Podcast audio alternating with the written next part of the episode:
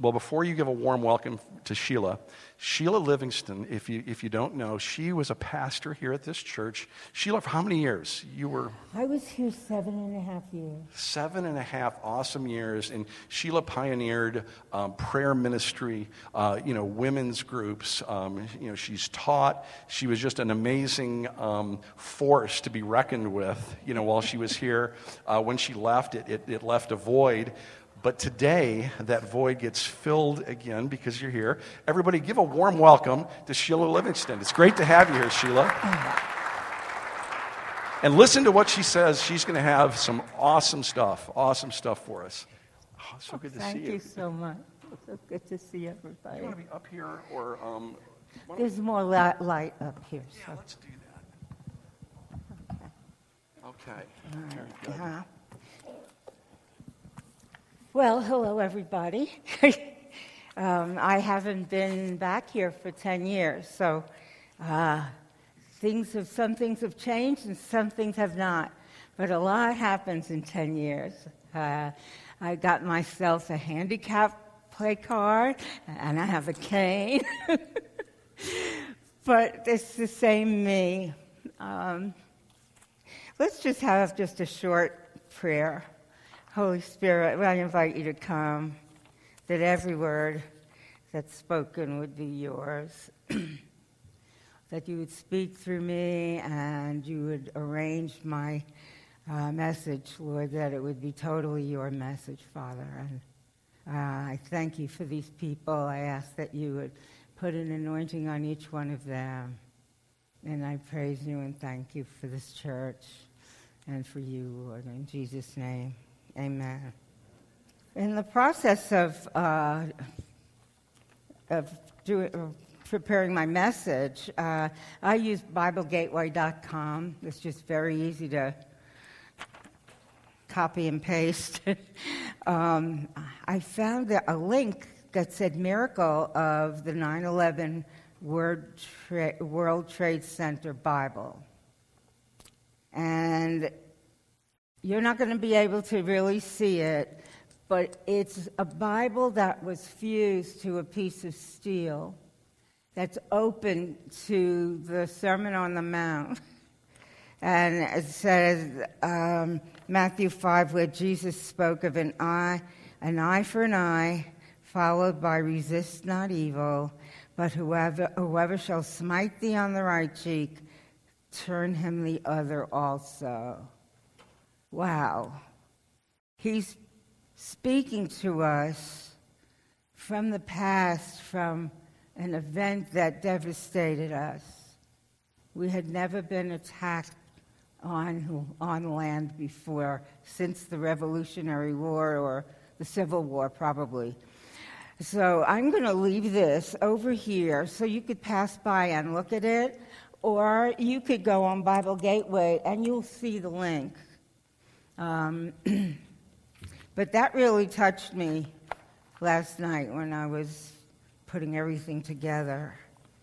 So there was once a, a man who was on a picnic with his friends. And they were playing around uh, on, in a big park, and this man was too close to the edge of a cliff. And he fell down, and he managed to catch the edge of that cliff. And he starts yelling, "Can somebody help me?" And the Lord speaks to him, "Let go." He said, "Can somebody please help me? Can you please help me?" "Let go." The third time, "Can somebody please help me?" "Let go." Is there anybody else up there?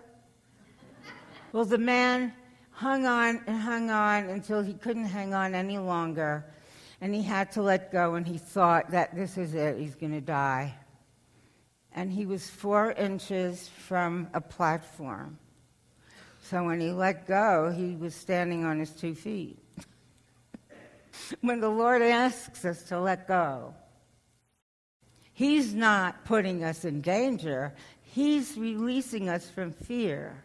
He wants us to trust him with everything. And so there's a little gap between fear and letting go, and that's called trust. And there's a little girl that learned that uh, scripture verse, trust in the Lord with all thine heart and do not lean on your own understanding, and all your ways acknowledge him and he will make your path straight. That's the first verse I ever learned when I became a Christian. And so I want to talk about Peter for a little bit.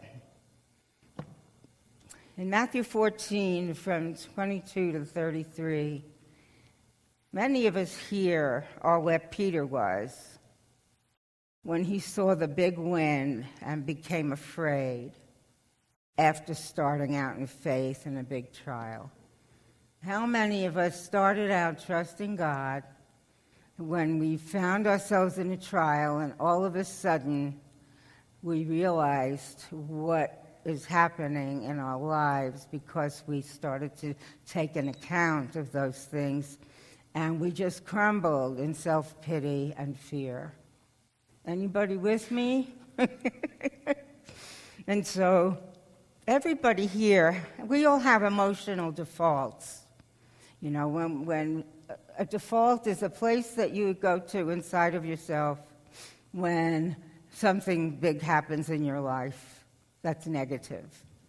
My big one is self-pity, and my second one is fear. I skip anxiety. That's too mild. So God took me to, through a trial about three years ago when I became dehydrated and had to go to the hospital. And um, I nearly died. They thought I was dying. My blood pressure was forty over zero. I was in La La Land trusting God. I'm talking to God, and my friends had, had rushed to the E R with me, and most of my friends are nurses, it seems. So Mandy Shoemaker is there, and she's saying, oh, my God, she's unconscious. And no, I'm not. And I was in a bu- bubble of grace. I really was. I b- believed this is not my time. And if this is not my time, God is not going to let me die. And you couldn't get me out of that place for anything. I was at a place in my life where pastor at Central Vineyard had retired me with a retirement uh, income, and uh, I was going crazy because I had nothing to do. I didn't. All my ministries disappeared, and I thought, "Oh, something terrible is going to happen to me. I'm going to die a miserable old lady if I don't get to do something." And the Lord sent. Well, Jeff invited, the pastor of that church invited my present pastor to the church, who was starting a church plant. That was three years ago. And when this man got up and started sharing his vision for his church plant, my heart started pounding. And hope was renewed. I knew that this was the next assignment in my life. And God doesn't leave us alive and unfinished. He wants us to trust that he's got a plan, and then when we're old and we're healthy, he's still, that plan's still going on. In fact, if you're not healthy, intercession is the greatest, the greatest uh, ministry that you could be in. I need to get a mint from my purse there. Um, so I came out of the hospital in three days, and I was perfectly well, and everybody was uh, hovering around me, and I said, let me alone. I am healthy. God has spared me for something else. And now I am at the Vineyard North Church on Cleveland Avenue. We meet in the food pantry, and it's an African church, and I am mom. It's a, just a wonderful experience to be with them. But the thing is, I would not let go of the Lord. How I was able to do that was the grace of God. There's nothing in me that can do that. The person who changes us is the Holy Spirit. And what he does is he changes us first, and then he's, he throws us out there to show us that we're not the same that we were last time this happened. And we go out there reluctantly because we don't know what we're going to find. And here we are growing in Jesus in spite of ourselves. In spite of ourselves. I just went through a fiery trial over finances. And I have, I'm a recovering shopping addict. Well, it had gotten so bad that I got myself into a financial mess. And the Lord said, that's enough. You're going to stop now, and we're going to fix this. And I thought, oh, it's impossible. I've had this addiction since I was a high school kid, since I had an allowance. But the Lord took me through scriptures that encouraged me. And here was the thing. I had a choice of obeying him and surrendering or saying, no, I'm not ready, Lord. Well, we're never ready to give up something we've been attached to for such a long time. We're never ready. But he's ready. And when he's ready, he does, thank you very much, he does everything that we need. Everything. If I tell you that I, like Peter, was walking on water without water, God put so much grace on me, and I kept imagining his hand extending to me. You know, we have a creative imagination, and we can do that because he's he's there for us. His hand is always extended to us. So I, I was I was kind of attracted to Psalm three that really described what a trial can look like and where, how I identified with it. Psalm three is, O Lord, how my adversaries have increased. Many are rising up against me. Many are saying of my soul, there is no deliverance for him in God. I had a woman that was helping me that's an accountant that gave up. She said, this is impossible. We can't do anything with this. But you, O Lord, are a shield about me, my glory, and the one who lifts my head. As I cried out to the Lord, I was terrified because I had caused this mess I was in, and I didn't know what the Lord would say to me. Suddenly, I found myself in a bubble of grace and peace. Isn't that what happens to us when we go to him? When we cry out to him, when we say, Lord, I, I don't, I, I'm, I'm done. I don't know what to do. And there he is. He, there he is. Faithful is he. Faithful he is. Well, that's how the Lord answered me, with an opportunity to walk on water. Verse five says, I lay down and slept. I awoke, for the Lord sustains me. I never lost a night's sleep. I never laid in bed with all of this stuff going round and round and round like we could. I will not be afraid of ten thousands of people who have set themselves against me round about. And that's how I saw my creditors. They weren't after me yet. I hadn't defaulted on any payments, but I didn't have enough money to keep up with everything.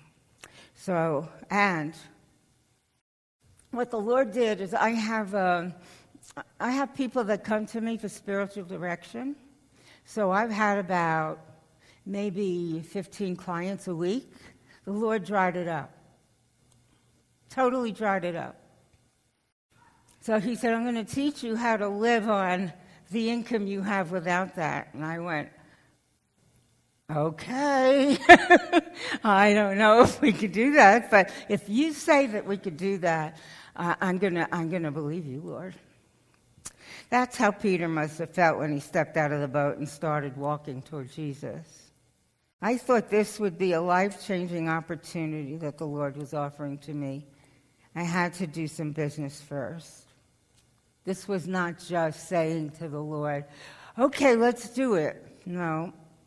I had some work to do in myself. I had to first confess the sin of making my own mess. I had to ask for the gift of repentance, because only He can give it when He's satisfied with our hearts. I needed the grace to completely turn away from my sin, for that was where the change would happen. When I did that, the Lord asked me to stop cold turkey. I shuddered.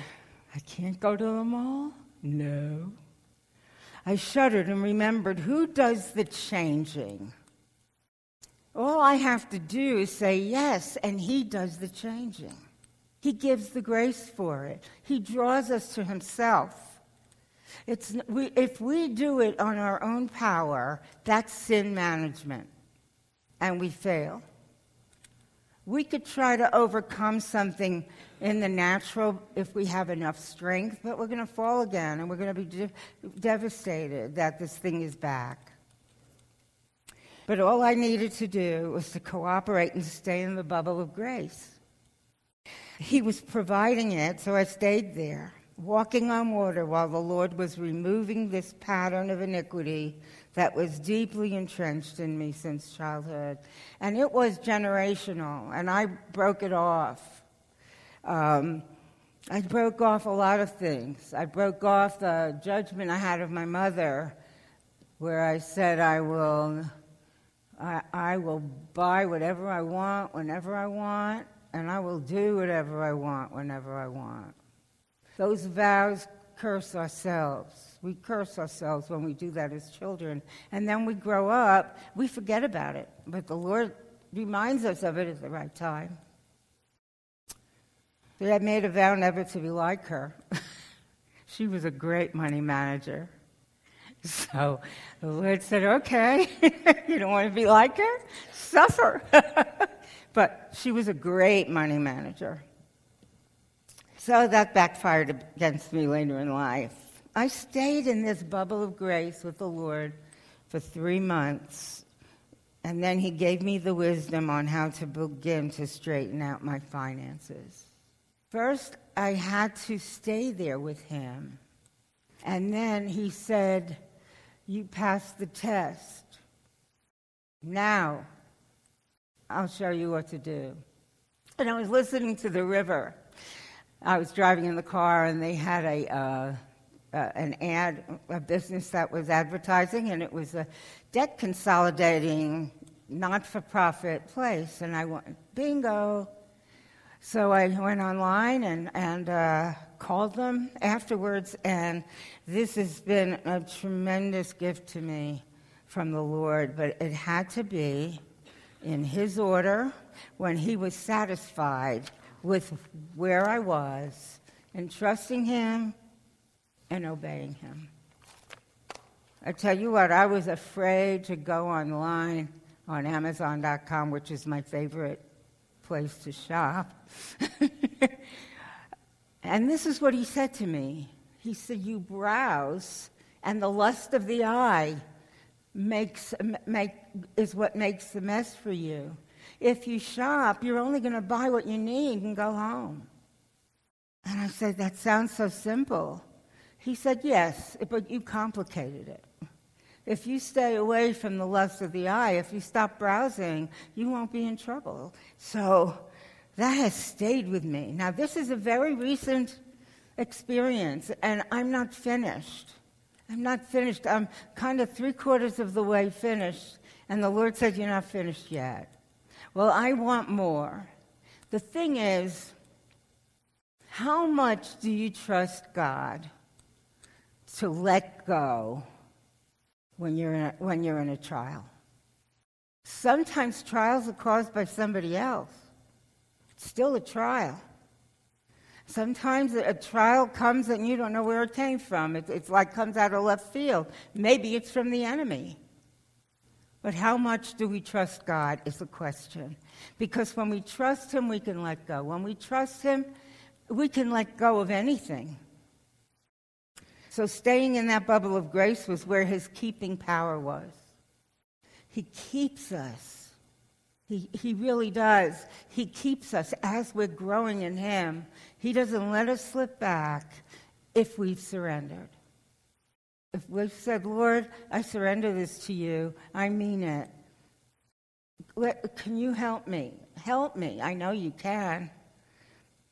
And then it's Second Timothy one twelve was speaking of suffering and immortality. And Paul said, yes, this is no cause for shame, because I know whom I have believed, and I am convinced that he is able to guard what I have entrusted to him until that day. That's what I call that beyond surrender. It's abandonment. When you just abandon yourself to the Lord and say, Lord, I don't even want to think about it unless you tell me what you want me to do. It's a freedom that comes that that is indescribable. It's just really indescribable. In Ephesians one four, it says, for he chose us in him before the creation of the world to be holy and blameless in his sight.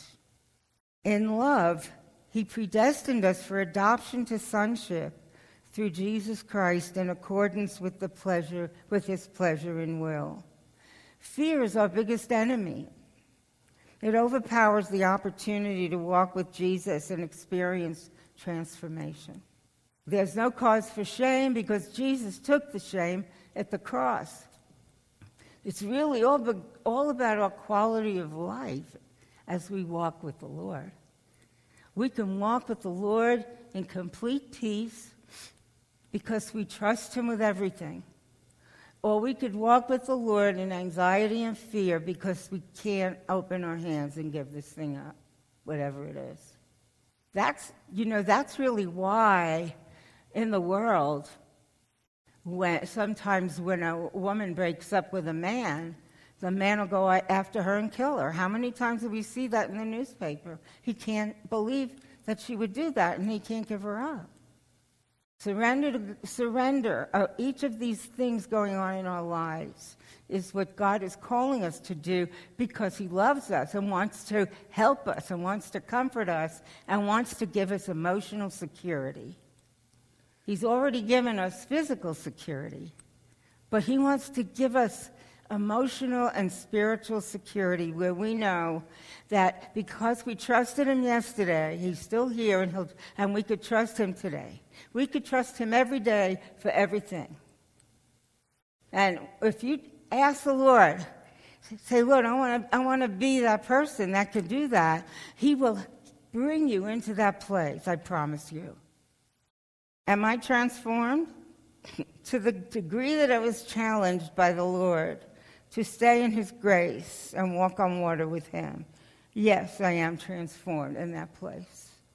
I walk this out daily, entrusting my damaged soul to him at the beginning of each day, knowing that for this issue there is no margin of error allowed because I've already committed it to him. If I take it back, shame on me, really, if I take it back.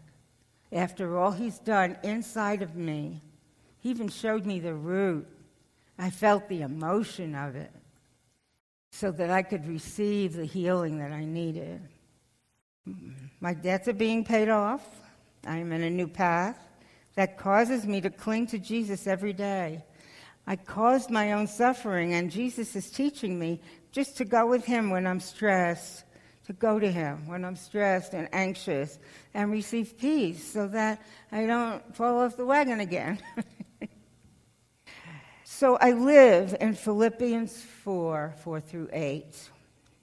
Rejoice in the Lord always. I say it again, rejoice. Let your gentleness be evident to all. The Lord is near. Do not be anxious about anything, but in every situation, by prayer and petition, with thanksgiving, present your requests to God, and the peace of God, which transcends all understanding, will guard your hearts and your minds in Christ Jesus. Finally, brothers and sisters, whatever is true, whatever is noble, whatever is right, whatever is pure, whatever is lovely, whatever is admirable, If anything is excellent or praiseworthy, think about those things. So I, I live in that scripture because it instructs me in what to do when I'm anxious. And I know that anxiety triggers an addictive cycle. And so that's where I go. And I don't think about the things that are making me anxious. I, I do my best to obey that scripture about what is true. My fear does not tell me what is true. My fear tells me that my world is going to blow up and I'm going to have to live in somebody's house who doesn't like dogs, and I'll have to give my dog away. And I, I just go down and further down and further down. But if I follow what the scripture says, what Paul said, he's in, it feels like he's instructing me personally on what to do to bring it to prayer. And you know what the key is in there? Is thanksgiving. He says, but in every situation, by prayer and petition, with thanksgiving, that's where the surrender takes place. Thank you, Lord, for hearing me. I don't know how you're going to fix this, but I know you're going to fix it. So thank you that you're able to fix this, Lord. And I present my request to him. And peace comes. Because I'm not praying to the air. I'm praying to my Lord and Savior who hears me. He hears you. He never closes his ears to you, never. Never. In James one four, it says, consider it pure joy, my brothers and sisters, whenever you face trials of many kinds. And when the first time I read that scripture, I thought, what? Because you know that the testing of your faith produces perseverance. This is what I've experienced, that when my faith has been tested and I'm going to the Lord, he increases my ability to trust him. I mean, faith and trust are kind of cousins. They're kind of mingled together. Faith is a gift. Trust is trusting someone that you know you can trust because they're always faithful. So it's based on experience. So it happens in your will. You choose to trust God. It's a choice. Faith is a gift that comes and goes. It comes with uh, ex- with uh, trials. It comes with whatever. Whenever we need it, the Lord brings it. Um, let perseverance, that means the ability to go on in the trial. Let it finish its work so that you may be mature and complete, not lacking anything. So when I read that, I thought, so this is a maturity issue that God is dealing with me about. I'm no longer that child that made those vows. I'm an adult, an old adult at that. And he is maturing my soul. I'm walking with the Lord forty-two years, and he's been bringing me up to where I'm supposed to be in maturity. And that's what he wants to do for each one of us. We don't know where we need to mature. We're so, you know, we're so caught up in the familiar of who we are. We really don't know unless the Holy Spirit reveals it to us. Nehemiah eight ten says, the joy of the Lord is our strength. In this bubble of grace, I had nothing but joy. I was filled with joy. People thought I was in denial. My friends thought I was in denial. I had so much joy. And I said, Lord's taking care of it. I don't want to interfere with what he's doing. And so I felt the strength that that scripture is talking about. And we need joy when we're going through a trial. We do. We need joy. We need that strength. Why do we need joy? Because the Lord of the universe has called us to himself, and he wants us to rejoice over that regardless of what's going on in our lives. I had the joy of the Lord throughout this trial. I understand that when Jesus was on the cross, he said to the Father, forgive them, Father, they know not what they're doing. He was talking about me. and all of us, that we are doing things that the Holy Spirit hasn't revealed yet. And so we don't know what we're doing. We don't know what harm we're doing to ourselves, to our, to our soul, how we're feeding our fear and, and, and doing things out of fear instead of out of trusting God. Mercy was reserved for me and for you at that time when he took all of our sins upon himself more than two thousand years ago. His mighty power is here with us today. His love and power can save, deliver, and transform you and me. Where are you today in your walk of faith? And in your ability, your decision to trust God. Can you say, Lord, I will trust you with everything? I said that to him a long time ago. He calls me on it all the time whenever he wants to start a new work in me. Was this message for you? Do you want to walk on water in this fiery trial that you are in? Please come up for prayer. I want to bless you and the worship and, and the team. The ministry team wants to bless you with prayer and comfort and encouragement, and, and maybe some insight will come to you as we're praying for you. Maybe you're here for the first time and you're wanting to begin to walk with Jesus. Is there anybody here that fits into that category? Okay. So who among you wants to make Jesus Lord and Savior and receive forgiveness for your sins? You know, I have been born again for f- over forty years, and that speaks to me because every time I stumble, I need to go to him and confess my sin all over again. He's there with both arms stretched out to minister to you. So I invite you to come forward. Does the ministry team pray when... Mm-hmm. So anyone that would like prayer for whatever you're going through. Yeah, if we could have our prayer Doesn't team. matter what it is. Come forward. You know, um, Sheila was really putting her finger on something that we all have, that one thing that stirs up on the inside that creates the negative self-talk that we're worried about. It could be finances. It could be a decision you have to make. It could be um, uh, just something you're ashamed of, but it just, it creates this uh, this fear and anxiety in us. But what the Holy Spirit's been putting his finger on us is he's just saying real, something real simple, is that... Hi. Okay. What's your yeah. name? He's... That he wants to move in power, okay? No, but it's not for sissies. But what he, what he's saying is that for- if you trust him, he's going to minister to you. He's going to be faithful.